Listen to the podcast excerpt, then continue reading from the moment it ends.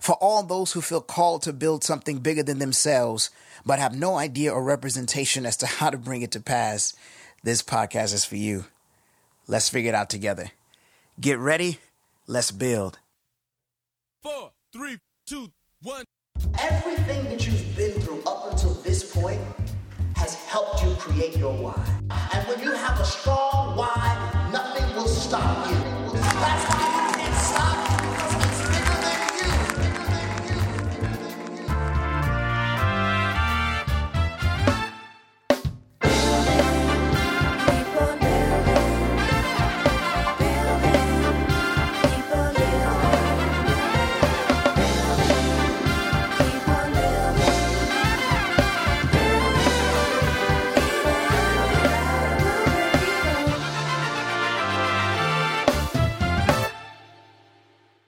Hey y'all, what's happening? What's crack-a-lacking? What's interpolating? What's extrapolating? What's running down and going back up? What is going strong? Who you with? How they doing? How your mom and them? How your brother, sister and them?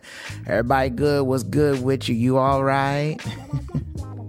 That's one of my favorite ways to greet people. You all right?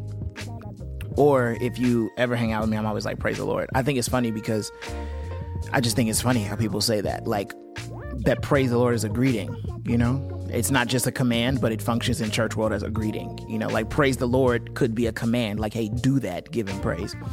Praise the Lord could be an acknowledgement of celebration, like the Lord, God, I see that you will praise the Lord, you know. But um it can also be a greeting, praise the Lord. and so I just do it all the time just because to prove that I am unnecessarily churchy in all ways. What up, y'all? Hey, here's the thing. We're going deeper into this anxiety thing that I hope has been blessing you for this month that we've been unleashing episodes. And just yay for consistently putting out content that I hope is hitting you and blessing you and whatnot. So I want to talk about something interesting in this episode. Um, again, I am fascinated with like, does God care about these things? Because I was taught they were mutually exclusive. That like it was either just pray about it and there was no conversation about the actual things I was struggling with as I was growing up. But then when I went into mental health spaces to learn about these things, it, there was no God anywhere like near it, at least not the way I had learned it growing up. And so I that was always my question was like do these things meet in the middle somewhere? So I asked like did Jesus ever talk about anxiety? You know, he talked about a lot of stuff, you know, he did the whole the whole, you know, greatest commandment of these is love type stuff. You know, Jesus was dropping bars. And so was he ever talking about anxiety? I make the case in this episode, and I'm going to do a part two. Yes. And I took one of the most famous parab- parables, teachings of Jesus. It's like a long block of teaching text. And for my whole life, I realized, yo, Jesus preaching about anxiety. And if we read the text through that lens, it gives us some nuggets, some lessons, some proverbs, some bars, if you will. So I want to present to you without further ado. Here are the bars from Jesus about anxiety. I really hope you're doing well. And um, we are in the midst of election season. We're in the midst of so much going on. And so I want you to hold this dear that Jesus not only talked about it, but was giving us some tools that we could use for the rest of our lives on how to navigate this ongoing struggle that we have with anxiety. So let us dig in. Did Jesus preach about anxiety? Sure, he did. Don't believe me? Want to hear a song about it? Not a song. Want to hear a sermon about it? Here it go. Let's get into it.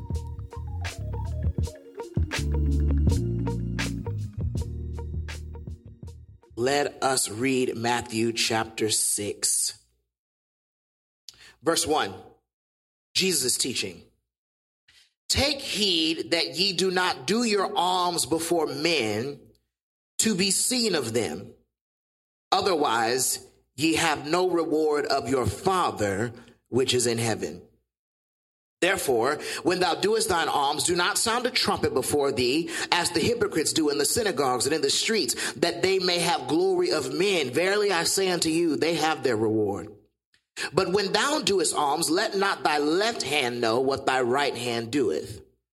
That thine alms may be in secret, and the Father which seeth in secret himself shall reward thee openly. And when thou prayest, thou shalt not be as the hypocrites are For they love to pray standing in the synagogues and in the corners of the streets, that they may be seen of men. Verily I say unto you, they have their reward. But thou, when thou prayest, enter into thy closet, and when thou hast shut thy door, pray to the Father which is in secret. And the Father which sees in secret shall reward thee openly. But when you pray, Use not vain repetitions as the heathen do, for they think that they shall be heard for their much speaking. Be not ye therefore like unto them, for your Father knows the things you have need of before you ask him. So after this manner, therefore, pray ye, Our Father, which art in heaven, hallowed be thy name. Thy kingdom come, thy will be done in earth as it is in heaven. Give us this day our daily bread and forgive us our debts as we forgive our debtors. And lead us not into temptation, but deliver us from evil. For thine is the kingdom and the power and the glory forever. Amen. For if ye forgive men their trespasses, your heavenly Father will also forgive you. But if you forgive not men their trespasses, neither will your Father forgive your trespasses. Moreover, when ye fast, be not as the hypocrites of a sad countenance, for they disfigure their faces that they may appear unto men to fast. Verily I say unto you, they have their reward.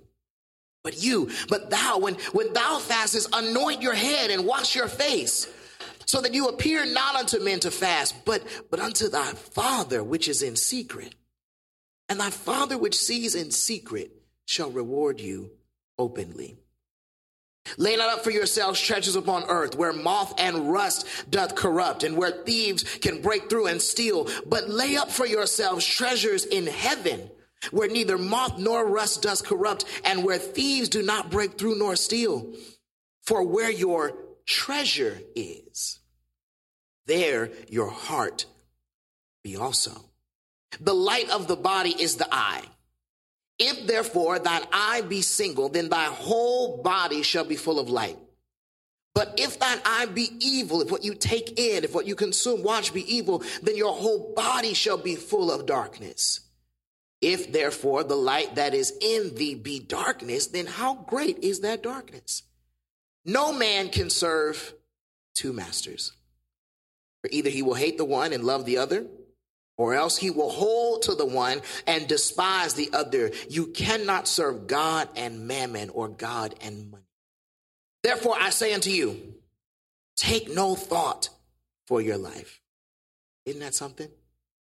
Therefore, I say unto you, take no thought for your life what ye shall eat or what ye shall drink, nor yet for your body what ye shall put on. Is not the life more than meat, and the body than raiment? Behold, the fowls of the air, they sow not, neither do they reap, nor do they gather into barns, yet your heavenly Father feeds them. Aren't you much better than they are?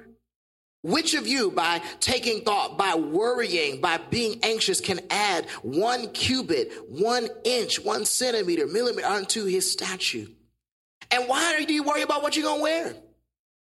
Why take ye thought for raiment? Consider the lilies of the field, how they grow. They don't toil, neither do they spin. And yet I say unto you that even Solomon in all his glory was not arrayed like one of these. Wherefore, if God so clothed the grass of the field, which today it exists and tomorrow it's cast into the oven. Shall he not much more clothe you, O ye of little faith? Verse 31.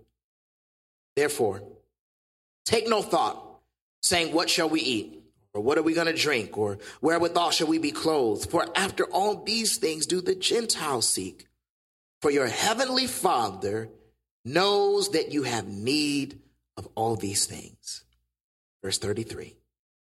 But seek ye first the kingdom of God and his righteousness, and all these things that have been mentioned before this shall be added unto you. Take therefore no thought for tomorrow, for tomorrow will worry about itself. Sufficient unto the unto the day is the evil thereof. We've been in our series on anxiety, and I shared a couple of parts ago this breakthrough in revelation that Jesus, the Son of God, Emmanuel, God with us, manifested in flesh, dealt with anxiety. And that's a pretty big statement, right? That, that my Savior, as amazing and as complete and as strong as my Savior is, is still familiar with what it is to deal with anxiety. So I thought we were doing pretty good, right? Jesus dealt with anxiety. That's a really nice preaching moment. But then, as I continued to read the scripture, as I continued to unpack the life of Jesus, I paused and I saw Matthew 6 in a way I've never seen it before. That here, Jesus preaches about anxiety. So I thought, I thought, you know what? I've enjoyed this in all that we've been doing it. I, have I've enjoyed sharing it. I've enjoyed studying it. I've enjoyed putting together. But I figured if the man has already preached a sermon on it, perhaps we should just preach what he preached. Matthew 6, for the next few minutes I have you for, I want to show you is Jesus' critique, his advice, and his instruction from the mouth of the Savior on the answer to anxiety. If you're taking notes, I want you to title this. This is Jesus's prescription for anxiety. I've never seen this this way before, and when I did, it absolutely blessed me. I believe it's going to bless you. This is Jesus's prescription for those who deal with anxiety. Let's go verse by verse for the time that we have. I'm going to give you 14 recommendations that Jesus makes, 14 lessons, 14 instructions, 14 pieces of wisdom that Jesus gives. You, you're familiar with what's happening here. Jesus gathers for what is most likely uh, his most famous sermon that he's ever preached. And Jesus gathers on a mountain, and there are those who are captivated by his speech. They are captivated by the way that he engages them. They're captivated by the way he takes them and lets them in on a new way of looking at life. You're familiar with these verses from the Sermon on the Mount, verses like, let your light so shine before men. Lessons like turn the other cheek. This is where we get some of Jesus' most famous and most groundbreaking history making words. So we come to this middle organization of scripture in chapter 6. This is what Jesus says about how to deal with anxiety. Let's go to work. In Matthew chapter 6, verse 1 through 4, he says, um, Listen, when you want to do nice things, don't try to be seen. Here's answer number one Jesus says, Stop performing for the measurement and approval of people. Write that down. Jesus' advice when, when Jesus saying how to navigate, how do we live, how do we work through this thing? His first piece of advice is stop performing for the measurement and the approval of people. Verses one through four is where we take that from. Jesus says, when you go to do good works, don't do good works trying to be impressive. Don't do good works trying to have every little thing you do be seen. Because when you do that, you open yourself up to the anxiety of wondering whether or not people saw what you was trying to get them to see. When you open yourself up to people's praise, to people's identity, you also then live by their rejection. So he says, look, one, if you're doing it to be seen, it's not even the right motivation in the first place. Then he says, secondly, not only is it the wrong motivation, but you aren't even aware of what you've opened yourself up to by basing your identity on what people say about you. And Jesus is familiar with this because he understands that at all points, point, and this is what's interesting, that every time Jesus has an opportunity to do something to impress people, he doesn't. He always does it because it came from a place of, I'm doing the will of my Father that sent me. Because he understands that people are fickle. You might impress them today until somebody comes along who's more impressive. You might inspire them today until someone comes along who's a little bit more inspirational. And what's interesting is people's praise of us is often tied to their need for us. So the moment they no longer need you, you might not be as impressive to them. Jesus says, You're so anxious because you live for what people say. You, you live to be seen. You, you live so that people can look at you and go, Oh, you really did that. How much freer would you be if you picked your clothes out in the morning, not caring about what people was going to say? How many of us, let's, let's take it to base level. How many of us have ever decided not to wear something because of who was going to be at the place where we was going? How many of us have ever said, they saw me in that already? How many of us have ever based, and watch this, this, this is how, how simple this is. How many of us have ever based how done up we were going to get based upon who we were going to see? If this who I'm going to be, I ain't got to put on makeup today. I ain't got to put no cologne on. If they, but if so and so is there, I'm to take this whole 45 minutes. How many of us have ever bragged, be honest, about prayer time? About prayer time have ever told, I, I just got out of prayer. Just, you know, I just, we, we, we was in church today, just, just four hours. We really, Jesus saying, your anxiety is partly tied to the fact that you live for people. And I'm, I'm very concerned about every generation as it relates to this because I think we have this belief that this somehow just became a crisis with social media. No, it, it, it didn't. We, have always been sort of concerned about, and, and even though it wasn't necessarily tied to posts and likes and number of friends, before there was a period of time where it mattered how your house looked against the house that was next to yours. There, there was no social media, but, but do you remember there was a time where we were concerned about like whose grass was cut and how? Did anybody else uh, grow up in a neighborhood where y'all used to compete over Christmas decorations? He's like, oh, we got we got some lights you ain't seen this year. And so I'm, I'm, concerned for every generation how we we become so obsessed with how we look to them that that creates an inner disturbance, a lack of inner peace because our concern all the time is how does this look? And Jesus says, don't, don't do your charity. That's what the word alms in the King James. It, it literally means your charity. The good things you do for people. Don't do that to be seen. Because then you might be killed when that rejection comes just as fast as the affirmation did. Lesson one is stop performing for the measurement and approval of people. Lesson two is taken from verse five and six. Verse, lesson two is this Learn the value of genuine alone time.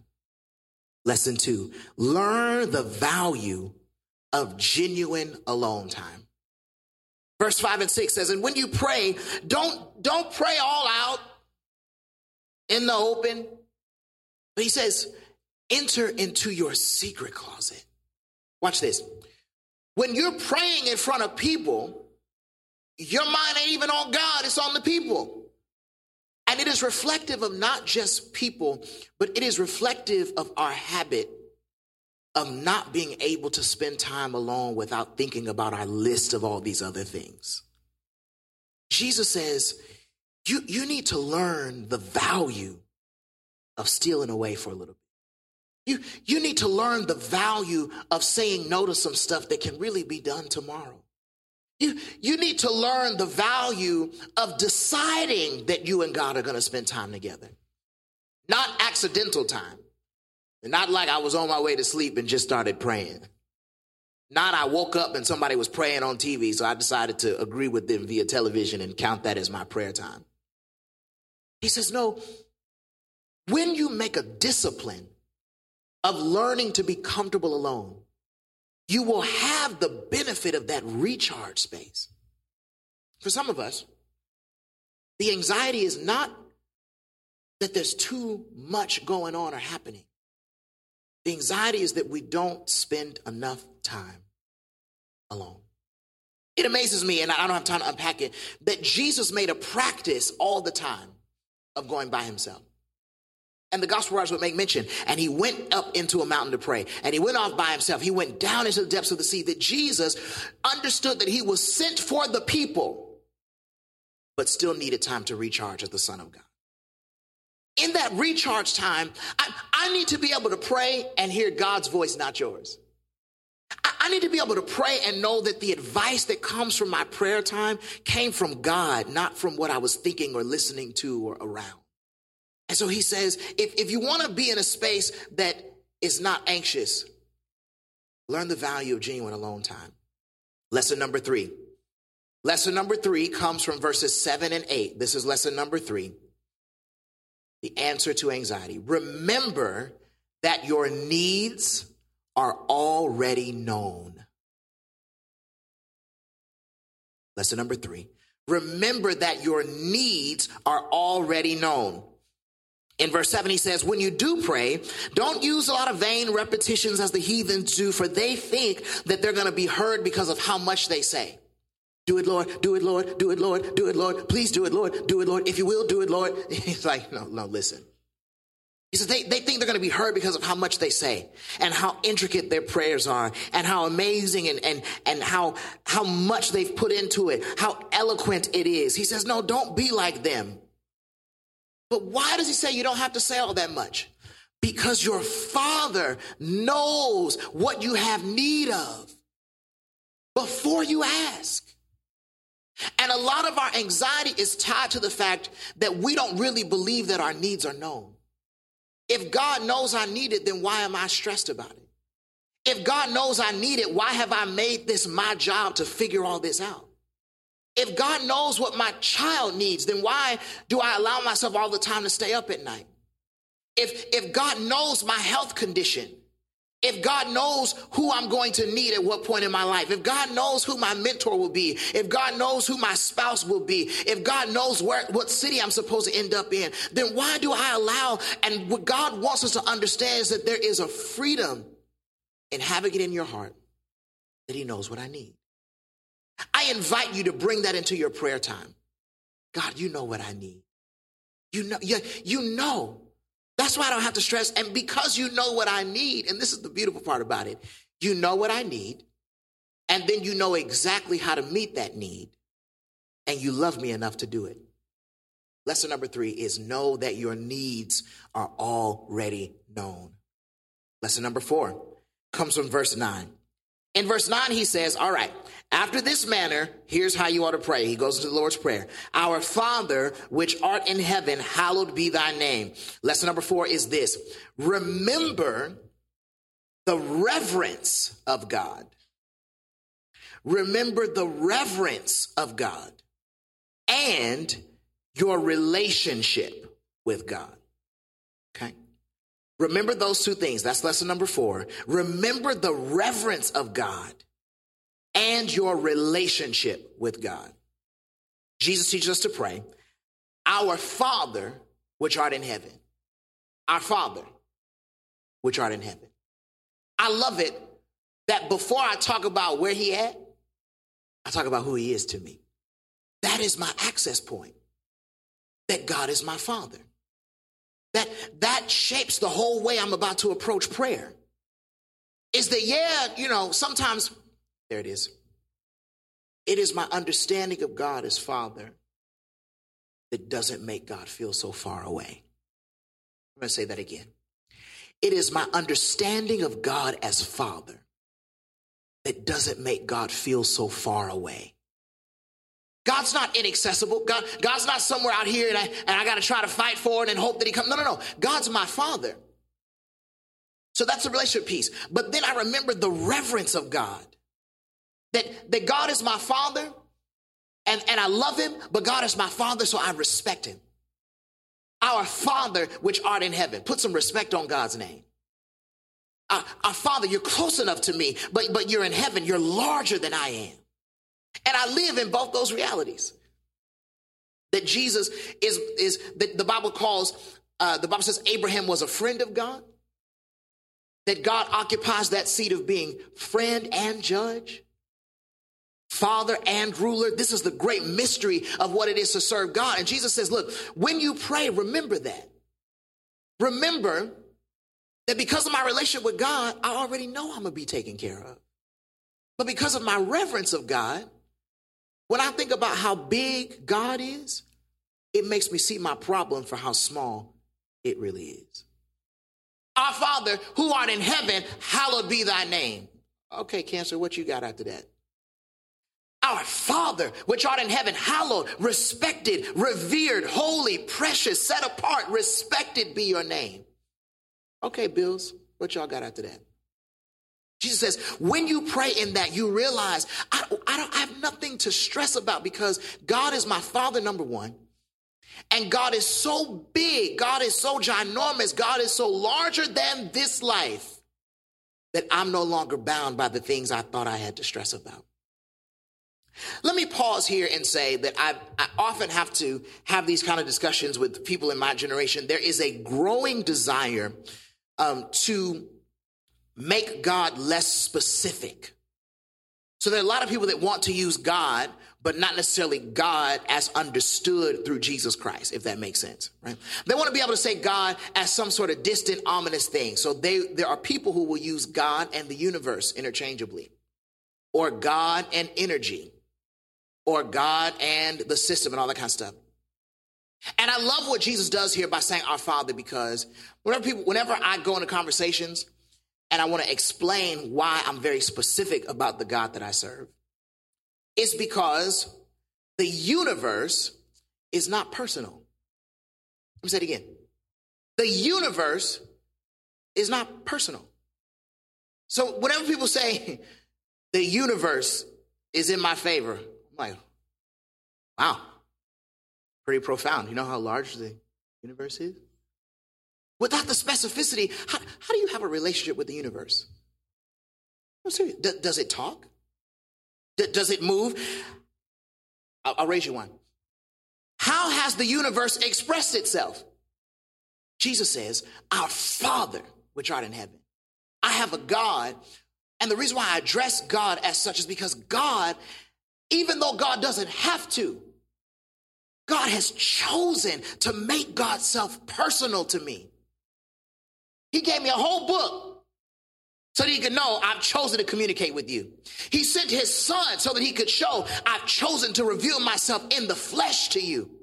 I have paid for the ransom so that we can be in relationship. Now that's the reason why I got to make sure that we're talking about a specific God and the name Jesus Christ.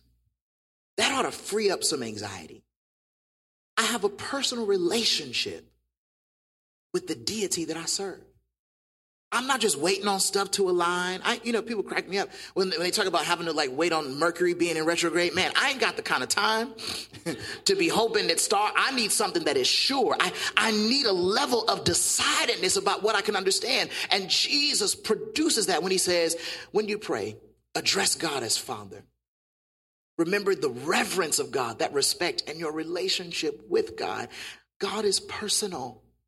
And God has made God's stuff available to me. We've got to move on. I've got so much more to give you. Lesson five release the desire to have everything in your own order. Release the desire to have everything in your own order. Verse 10, Jesus taught us to pray, Thy kingdom come, thy will be done in earth as it already is in heaven. So Jesus says, if you want a real easy flow in your life, let the water start as it already is in heaven, and then just let it flow on through your life. I want you to imagine that, right? Imagine the will of God being that imagery in our own life, right? That, that it starts up there, and my job is just let it flow on through me. But then, when we decide that we want our own order, not the divine order of God, we literally operate as a dam, as a blockage to the water that's trying to flow from heaven through our life because it's like, oh, God, I wanted that my way. And so, oftentimes, anxiety is just a manifestation of two wills colliding.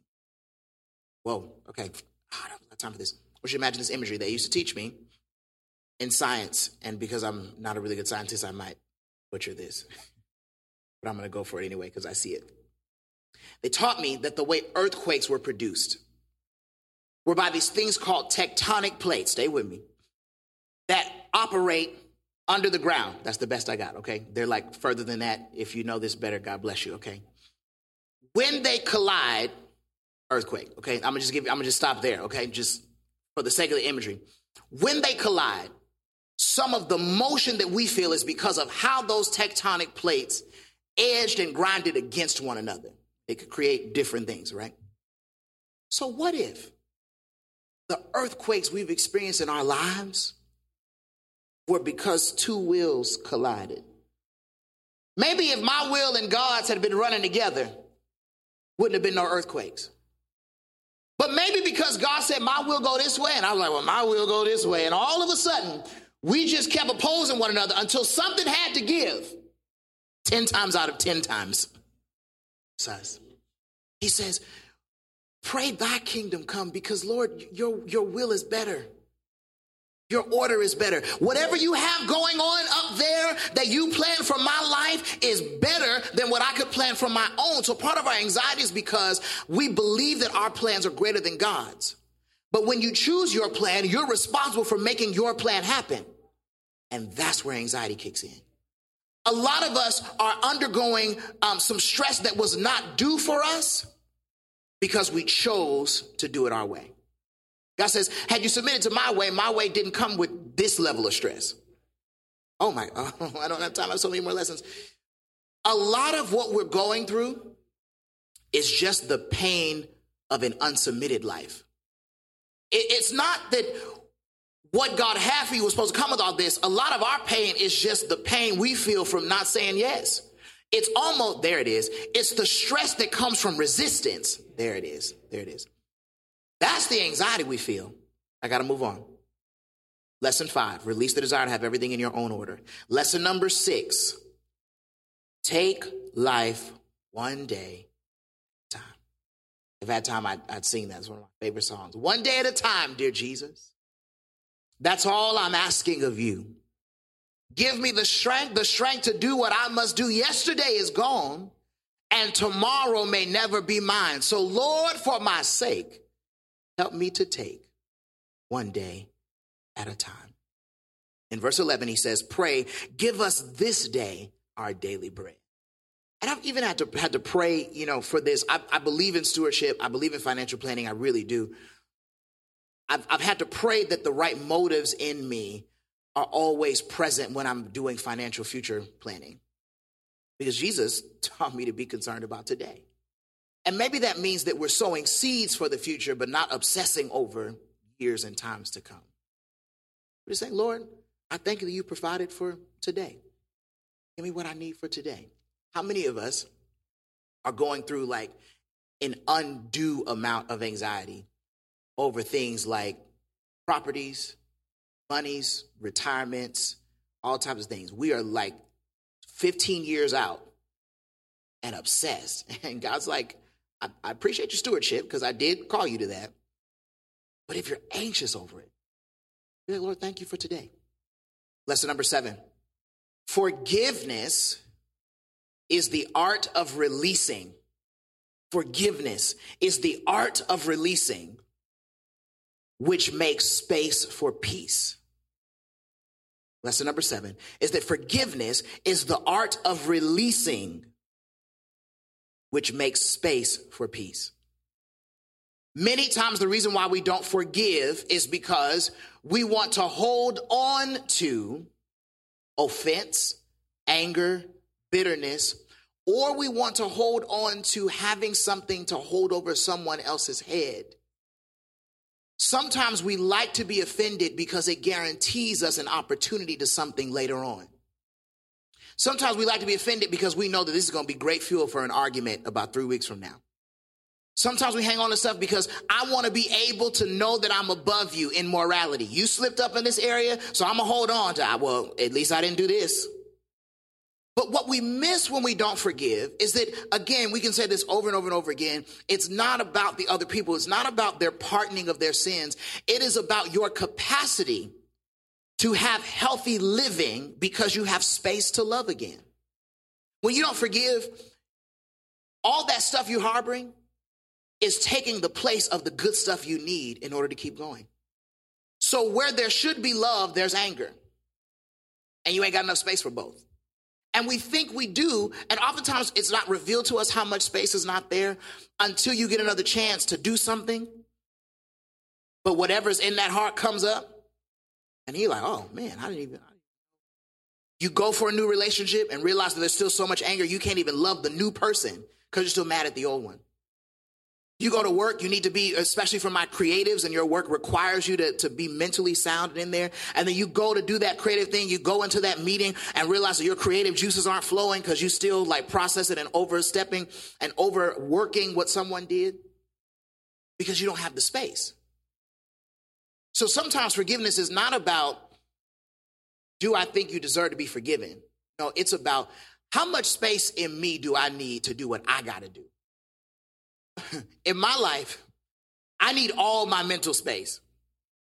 Between preaching and, and playing and leading folks and brand management and future like I, I, need it all. I need every i need i need more. I'm trying to figure out how do you buy more brain cells? If anybody's figured that out you let me know. I'm trying to figure out who can i pay? Like where do they sell that? So that i can i just need like three more shells so that i can really accurately i, I just don't have the space and so I believe that Jesus, even more than demonstrating, because it's about the kingdom, he's showing us what kingdom living is. But I believe that Jesus is also helping us that this is what healthy living looks like.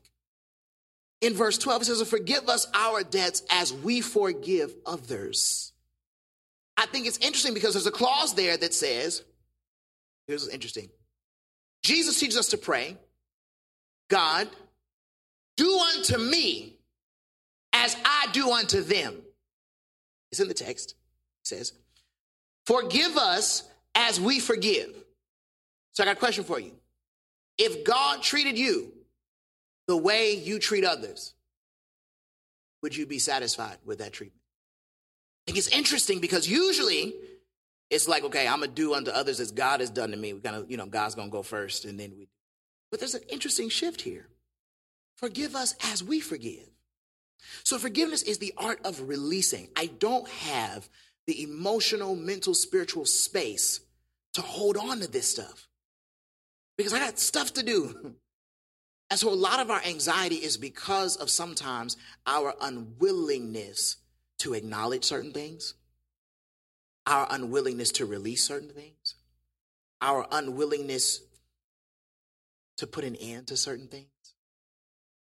Because I believe that, it, I don't have time to teach this. I would love to talk about how an ending is a part of forgiveness. That forgiveness without closure is incomplete. Oh, now I've opened it up. Jesus says, He blots out our transgressions, and He says that for His own sake, He remembers our sins no more. Is that what it said? For his own sake. So, in keeping with the space thing, he says, Look, I'm not trying to store my anger over your sins because that's where the grace and mercy need to go. He says, it, it ain't even about you just being worthy of forgiveness. For because I want to be in relationship with you, I can't remember all the mess you done against my will and hold all that, and we do relationship to be the God who is maintaining all of the things when you are in me. So, one, he says, Look, I'm making space. Give your sins for my own sake. Remember, remember them no more. But as God is remembering them no more, I love when Bishop talks about somebody trying to bring up something that he did when he wasn't saved, and he literally tells them, I don't remember that. Well, did it. No, he's like, no, I, I don't remember that. And, and it's not playing dumb. It is the act of, watch this, I've placed closure around that season.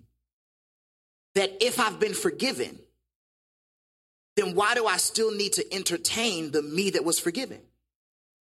That, that's why, so this is why I believe that closure is an important part of forgiveness. It's about releasing, like one, acknowledge that it happened, call it out, because oh, I would, um, this is not a sermon on forgiveness. The interesting thing about forgiveness is that most people believe that forgiveness is some sort of washing over as that it didn't happen. But all forgiveness begins with acknowledging that a sin was committed. No forgiveness is necessary without acknowledging the severity of the sin that was committed. So there first must be an acknowledgement of what was done wrong. And then there is a releasing of, hey, I, I release the fact that I could hold on to this, how it impacted me, what happened, and the consequences that follow. Not because you deserve to be pardoned, but because I need the space. But now let's wrap some closure around this so that it's not opened up again. And that could mean different things in different seasons, right? Perhaps we experience anxiety because we haven't placed enough closure around things that we said we forget. Closure looks different in different spaces. Sometimes closure means we don't talk about that no more. We still good, but we hash this out. We don't talk about it. It's that. Sometimes closure means what Bishop was saying. I don't even know that person, whether that's me or another offense. I love that Jesus doesn't guarantee that forgiveness has to mean that the relationship continues after. Doesn't mean that after everything that I forgive, that that necessarily means that we got to be joined at the hip. That that might be a part of the closure. That maybe the anxiety is present because we still allow people who have dedicated themselves to a particular pattern or who've shown no, because remember, true repentance is a matter of having your mind change about what you did. True repentance says that there's a turning. To repent means to turn. So maybe it means that I'm able to look at something and change the way I feel like I did it, but I don't agree with that no more. Like that's the beginning of true repentance. So then, if someone has not modeled that yet, our responsibility is to forgive, but not to entertain the same space. There's not been true repentance. Jesus says, particularly who he's talking to, because he's talking to religious people, your desire to always want to hold stuff, it's not going to penalize them. It's just going to make you heavy. And what's funny is we think like we hold stuff over people's head and they be going to live like oh other life. They done remarried and got rich and you know, they halfway don't remember our names. They done blocked our number, you know. It's uh, every time I see you. All right. I'm going to stop here. I've got seven more to give you. I'll, I'll pick it up next month. You can almost guess the other seven. That'll be your homework in between now and next month. So I want you to take a look at the rest of Matthew 6. And I want you to read it through that lens. For what he's preaching, how is this a message and a word to my anxiety? Jesus says, Listen, I want you to live a free and abundant life. Before we go, you might say, Well, where'd you get this from? How do we know? How can we look at it this way? Look at verse 31.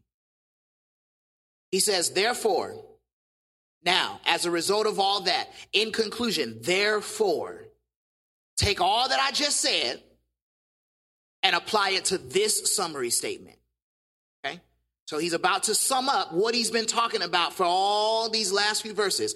Therefore, in conclusion, here's the big idea, wrapping it all up. Therefore, take no thought. Now, we just read that and we just don't think about it. That's not what it is. When you translate that into the Greek, it literally means don't be anxious. Jesus said, don't be anxious. Wow. Jesus said, all that I just told you, this is to give you the tools to live in a way so that you're not anxious about tomorrow. Everybody stand up and pray for you before we go. Have you been blessed this morning? Was any of that helpful? Jesus presents tools for living and we've gone through a number of them. We've talked about prayer, we've talked about breathing, we've talked about panic attacks, we've talked about health a little bit, talked about therapy and counseling, we've talked about meeting the needs on all three levels. We talked about knowing that Jesus dealt with it. We, we talked about all those things. We talked about removing the lies about anxiety so that we can really stand in the truths about what God says about it and what God desires for us. Now we hear from Jesus who gives his take, who says, I love you and I want what's best for you, and I want to give you these things. If you just keep this in mind, you can live a free and whole life and have life more abundantly. God, here we are saying thank you that you know what we have need of before we ask. Ooh, there it is. Just, just for those, just say, Lord, you know. Lord, you know. Ah, oh, Lord, you know. I invite you for the rest of this week to just, to just pray that and allow that to free you from anxiety. Lord, you know. You know these bills. You know this family situation. You know this city. You know. You know this election. You know this city. You know this job. Lord, you know. You know. Waiting on the doctor's report. You don't know what it is, but you got to look up and say, Lord, you know. I don't know what they're going to come back with, but Lord, you know. Wait on a verdict from the lawyer. Lord, you know. Waiting on more money to come in. Lord, you know. Future of our church. Lord, you know. Who will I marry? Lord, you know. I'm going to get out of this. Lord, you know.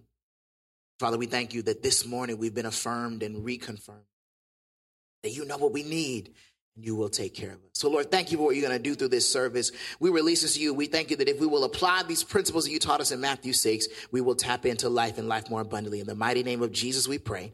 Amen and amen. There you have it, y'all. Jesus was spitting bars. Like, Jesus was really dropping all the gems that we don't even think about. And uh, I really, really, really am encouraged to me to know that my faith and my struggles with mental health don't have to be on polar opposite eyes, sides of the world. But in fact, Jesus, 2,000 years before my experience with this earth, knew about it, spoke to it, stood up for it. And so I'm really, really, really grateful. Really, really, really grateful. Grateful to God, grateful to Jesus for Jesus. And so uh, I want to do something I haven't done in a minute. I want to pray for you before I let you go today that the teachings of Jesus would strengthen you and inspire you in ways that maybe they haven't before. Maybe you haven't ever really studied what Jesus said, not just who he was.